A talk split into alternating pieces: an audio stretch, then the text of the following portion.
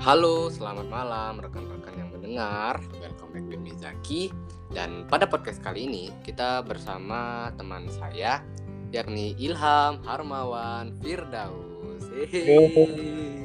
Halo, halo. Malam Ilham. Malam Ji. Apa kabar kamu sekarang Ilham?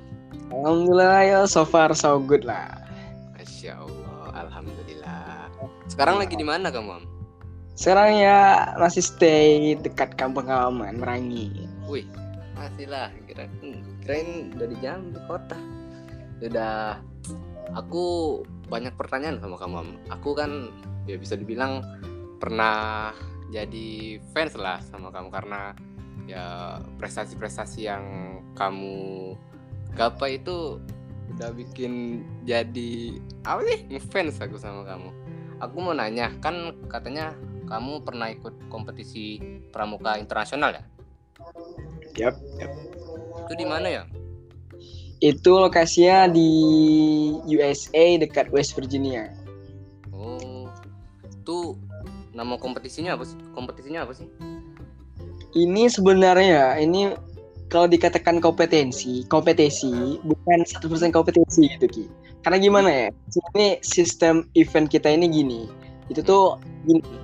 Intinya itu 50% kompetisi, terus 50% lagi gimana kita share our experience to our other boy scout around the world. Itu. Hmm, jadi eh, kayak ada belajar juga di situ ya, bukan hanya Iya. kompetisi ya. Karena juga ada ya sama satu sama lain. Gimana sih? Apa sih rasanya ke Amerika? Kan aku kan belum pernah keluar negeri sama sekali. Ya. awal-awal kemarin sih gimana ya kayak kagum gitu ki kagum kan wis ini negeri orang gitu Ki. kayak kayak udah, udah udah ngerasa mimpi gitu Ki. ngerasa masuk mimpi mimpi jadi nyata Nggak pernah kepikiran ya? nggak pernah sama sekali ki, Ki. Ada pernah doa nggak kamu? Sama kalau saya pernah dulu ki jadi tuh Gimana? gini awal mula tuh gini ki guru guru-guru di sekolah gue tuh pernah bilang gini kan misalnya ada, ada bahkan ada event yang diselenggarakan di tingkat dunia nah waktu kelas 7 tuh ki awal-awal masuk sekolah kan ki Terus Ya. nih mulai dari situ gue ini kan pikir lah kan gimana kalau gue udah berjuang dari sekarang kan nah, Hmm. mulai doa kan gimana biar bisa ya walaupun dalam pikiran saya ya mustahil gitu buat bisa Mustahil ya. Nah, kalau bisa. Hmm, Lanjut. Itu salah nama eventnya Ki nama eventnya itu 24 World Scout Jamboree North North America Scout Mondial Ki kalau dalam bahasa Indonesia kurang lebih Jambore Kepanduan Internasional di Amerika Serikat gitu lah. Gile, mantep. Itu perwakilannya berapa banyak ya dari Indonesia? Gimana sih itu? Diambil Kalau dari Indonesia kurang kurang lebih ada sekitar 68 orang. Ki. Itu udah termasuk kan pembina-pembina, pelatih-pelatihnya gitu. Oh. Itu dibiayai pemerintah ke Amerikanya atau ada pengeluaran uang Oh. Kalau masalah pembiayaan itu setiap kan gini Ki. Di dalam pramuka itu kan ada yang namanya quarter daerah kan Ki. Ya. Jadi tuh kita nih mewakili quarter daerah kita terlebih dahulu kan Ki untuk dipasangkan di quarter nasional Ki di tingkat nasional. Hmm. Nah, jadi ini masing-masing kuarda ini berbeda-beda nih Ki pembiayaan nih Ki. Kalau untuk kuarda sendiri nih Ki, daerah kita sendiri tuh dibayarin oleh negara, dibayarin oleh pemerintah sendiri Ki. Kalau sananya dari Jakarta itu Ki eh, dibayar dibayar pribadi Ki, berbeda jadinya Ki. Hmm. Jadi kalau untuk saya, untuk gue nih Ki, ya dibayar pemerintah ya alhamdulillah. Wih, alhamdulillah. Ham. You're so lucky, Ham. Ini Ham. Apa ya? Kau nih, kamu bagi kami eh, di Titian Teras punya public speaking yang ya bisa dibilang hebat lah. Itu kamu ngelatihnya gimana sih, Ham? Atau dari kecil emang kamu udah dilatih oleh orang tua kamu untuk bisa public speaking atau gimana mungkin bisa kamu jelasin Kalau soal public speaking nih, ya, kalau kata orang tua gue nih ya Ki, ya dulu itu waktu gue masih kecil tuh kayak gue tuh ngerocos ya kerjaan Kayak setiap waktu ada aja omongan yang bahkan Nah terus tuh kalau seandainya soal gimana kita ngelatih public speaking itu tergantung Hmm. pribadi kita masing-masing. Ada orang yang harus bisa pandai public speaking dengan pengalaman dia, ada orang yang bisa public speaking dengan dengan dia itu cukup belajar udah bisa gitu Ki. Gitu toh. Ya kan public speaking tuh juga eh, ilmu penting ya Ham ya dari diri sendiri ya. Jadi Nah juga ini untuk ilmu ke teman-teman ini, kalau seandainya public speaking itu tuh kan awal-awal kita ngomong itu kan ada rasa takut kan nih. ya wajib pasti grogi, nervous. Kebanyakan ya kebanyakan orang kan berpikir gini, udah pikirin aja lah penonton kita itu seperti rumput yang bergoyang gitu kan Ki. Hmm, ya tuh. Jadi jadi Nah, kalau kalau kalau bagi kalau bagi kalau bagi gue prediksi itu tuh ya pendapat yang salah itu Ki. Kenapa ya? Karena bagi saya kalau seandainya kita itu mau lancar nih ngomong depan umum, ya, kita ber- kita berpikir kita berpikir bagaimana apa yang kita omongin itu ditunggu-tunggu oleh penonton-penonton gitu Ki. Apa yang kita omongin itu memang betul-betul bahkan dengan oleh orang-orang yang yang menonton menonton kita gitu Ki. Dan juga kita harus berpikir karena kalau seandainya kita lagi public speaking, lagi ngomong, kita berpikir bahwa itu lagi menyampaikan sebuah sabda lah gitu istilah. kita menyabda confident gitu di depan umum gitu. Hmm, ya. Jadi beda diri ya. Jadi eh, mau public speaking tuh kita harusnya fokus ke materi yang akan kita sampaikan ya Ham ya. Bukan ke orang yang Betul, betul. orang-orang yang melihat kita ya Ham ya. Biar kita jadi confident ya. betul. Karena kan nggak logis juga Iya, orang kita jadikan rakyat rumput kan nggak logis itu. ya, ya, bener sih bener. Ya. Soalnya kita nggak boleh sih memikirkan sesuatu yang tidak dapat kita kontrol. Betul betul. eh kan kita kira-kira nih diliburin karena eh, covid ya Am ya jadi Iya. melakukan pembelajaran jarak jauh Eh, berdasarkan pengalaman Ilham pribadi apa sih kelah keluh kesah Ilham selama pembelajaran jarak jauh mungkin bisa di sharing ke teman-teman mungkin ada yang serasa atau eh, merasakan hal yang sama teman-teman yang mendengar boleh Ham di sharing? Kalau soal pelajaran jauh-jauh ini kayak banyak kalau ke saya. keluh kesahnya banyak Mungkin ya? poin poin-poin penting pertama pertama saya itu kayak nggak efektif kan. Gimana ya? Kayak Ya, ya. kayak dari kayak dari yang saya ngalamin sekarang ini gimana ya? Kayak kebanyakan tugas daripada apa yang guru sampaikan gitu. Kayak guru tuh sedikit ngasih materi kita. Ya banyak sekali gitu. Kayak ya. ya.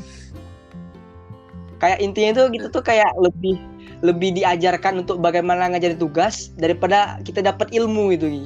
Uh. It's very very good. Oke oke mantep Ham. Itu ya permasalahan bagi kamu Ham ya. Kalau kalau dari Jaki sendiri gimana nih kalau kesah Jaki selama PJJ? Sama sih, karena ilmunya kurang lengket ke kepala. Kita kan belajar kan cuma lihat dari video-video YouTube kan yang dikasih guru dan vi- video-video guru yang diberi ke kita. Dan bagi saya itu mungkin secara kondisi psikologis kayak nggak masuk ilmunya ke diri saya karena nggak secara langsung bisa saya eh, merepre- merepresentasikan hasil kerja saya dan nilai guru dan begitu juga guru menilai diri saya dalam perkembangan ilmu pengetahuan. Jadi ya kurang efektif sih. Super sekali jawaban Zaki ini ya. Niam dulu kan aku pernah dengar Niam kamu cerita tentang waktu mau masuk SMA tuh dapat didapatkan dengan dua pilihan berat dan pilihan berat itu SMA SMA hebat yakni Titian Teras dan Man Incandik ya kenapa sih kamu lebih memilih SMA Negeri Titian Teras Haji Abdurrahman Sayuti kenapa sih Am? Ke lebih milih Titan Transisi karena gue itu notabene nih ya. Inti itu gue itu kayak nggak terlalu suka belajar yang betul-betul belajar gitu kayak fokus itu belajar ke akademik gitu. Hmm, Sedangkan insan cedika kan gimana kita tuh belajar memang betul-betul belajar kan Ki. kayak ya kita banyak ngabisin waktu ke belajar daripada ke hal-hal lain gitu sedangkan Ya. kita terus ada kegiatan basis kegiatan eksekuler yang banyak juga. Terus kan juga gitu tuh kan kayak kegiatan di luar tuh banyak gitu Ki daripada kegiatan di dalam ruangan juga Ki. Jadi ya intinya gue tuh kayak nggak nggak terlalu suka soal belajar yang betul-betul belajar ke akademis gitu. Hmm, ya, mungkin passion kamu juga ya. Memilih Titian Teras karena lebih banyak geraknya lah, kamu suka tapi Di- sebenarnya itu ada latar belakang lain kenapa gue itu milih Titan Trust Kenapa? Kenapa? Nah, dulu itu gue kan punya temen nih. Ya. Maksudnya rata-rata circle pertemanan gue ini kayak kebanyakan tuh masuk ke tentara sebenarnya main insan dia.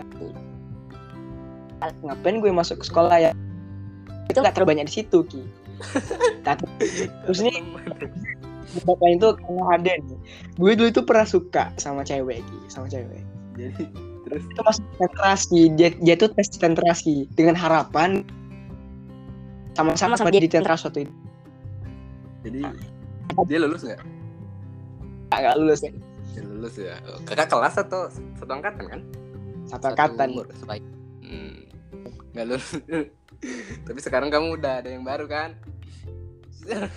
Oh ya sudah ini. Udah udah nyaman sama yang baru Ki. Wih, udah mantep lah, udah mateng ah. Ap-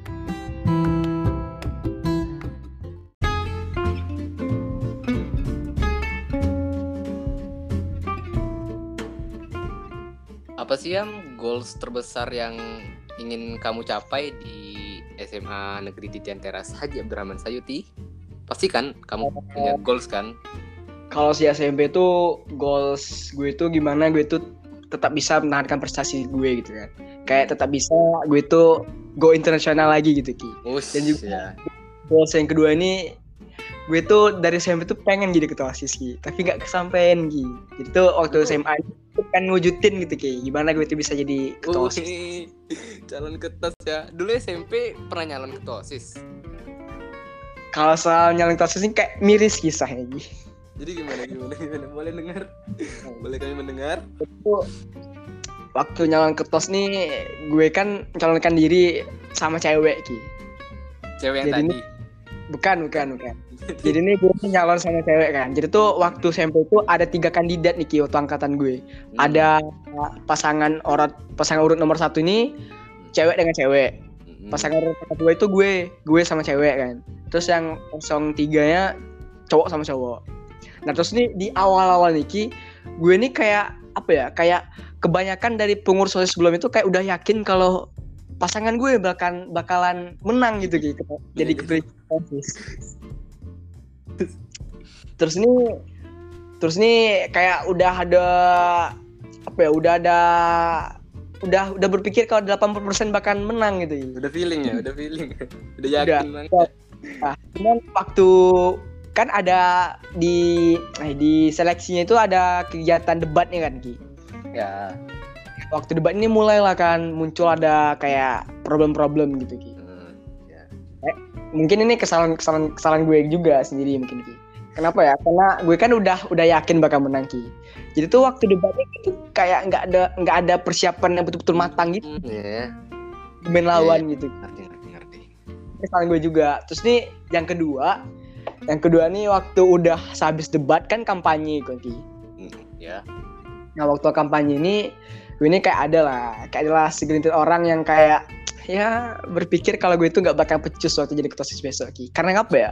Karena waktu saya mencalonkan jadi ketua itu saya udah kepilih gitu Ki. Kepilih buat ikut yang event tadi tuh Ki yang Hmm, internasional. Ya ya ya ya. ya. Kayak orang berpikir Hmm, ngapain ya. gitu ngap, ngap kalau bahasa kasarnya gini ya. Ngapain kita pilih Ilham? Sedangkan dia nanti bakalan sibuk gitu kan. Dia gak Hmm. bakal fokus khusus dia gitu. Gitu. Jadi ada sekitar orang yang mempengaruhi orang kalau gitu bak gak bakalan jelas gitu nih kinerja gue di OSIS. Dan juga nih ada juga nih beberapa orang yang mengatakan bahwasanya saya kan menyalahkan dengan cewek nih Mhm. ngatain kalau gue kalau gue sama pasangan OSIS gue ini kayak pacaran gitu. Kayak gitu sih kayak gue tuh Jadi orang nggak yakin ya. gitu. Alhasil ya yang yang orang yang sebelumnya pengen milih gue jadi nggak jadi milih. Hmm, gitu ya kehilangan suara karena stigma stigma masyarakat. Ya, stigma stigma yang nggak nggak. Iya. Terus Sam, jadi kalahnya dengan nomor urut. Dengan nomor tiga gitu. Oh, cowok-cowok tadi ya. Yang Terus cowok Niki itu, yang eh. yang lucunya nih kan pasangan gue cewek kan Gi. Sehabis udah pengumuman siapa yang menang nih langsung nangis dia Gi, karena kalah. kenapa dia nangis? Ya mungkin dia kan udah udah udah sama pikiran sama gue kan ki kalau kayak bakal lolos gitu ki bakal menang gitu. Tapi tapi nggak menang gitu kan. ya mungkin belum rezeki ya gitu.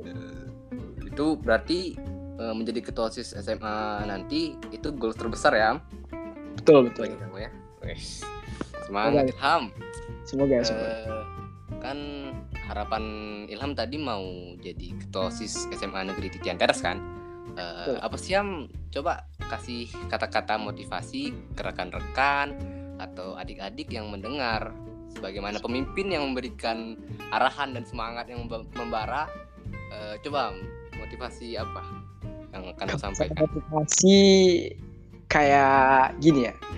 Kalau dalam hidup itu gimana kita itu